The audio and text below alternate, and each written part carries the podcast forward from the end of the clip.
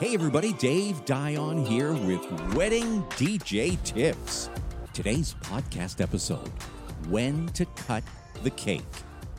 Now, in my experience as a wedding DJ, the best time to cut the cake is immediately after the meal, just before parent dances.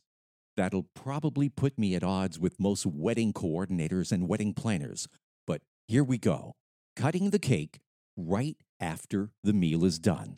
That's what I always advise my couples to do with the timing of the cutting of the cake. Then what happens? Sometimes we end up doing the cutting of the cake precisely where I believe it's best to cut it, right after the meal.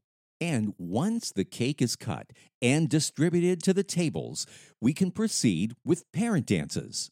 And any other formalities that you want to do prior to the dancing, the party portion of the reception.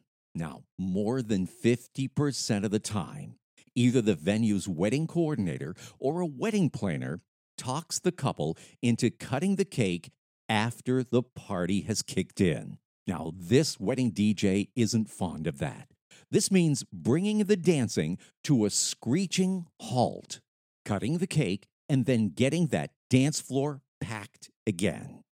In my experience, it's much better to keep the party going nonstop once it begins.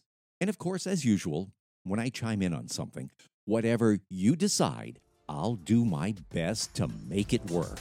And I'm sticking to my guns, giving people that little chunk of sugar from the cake, whatever the dessert is, should be done right after the meal. You've been listening to Wedding DJ Tips, and I'm DJ Dave Dion.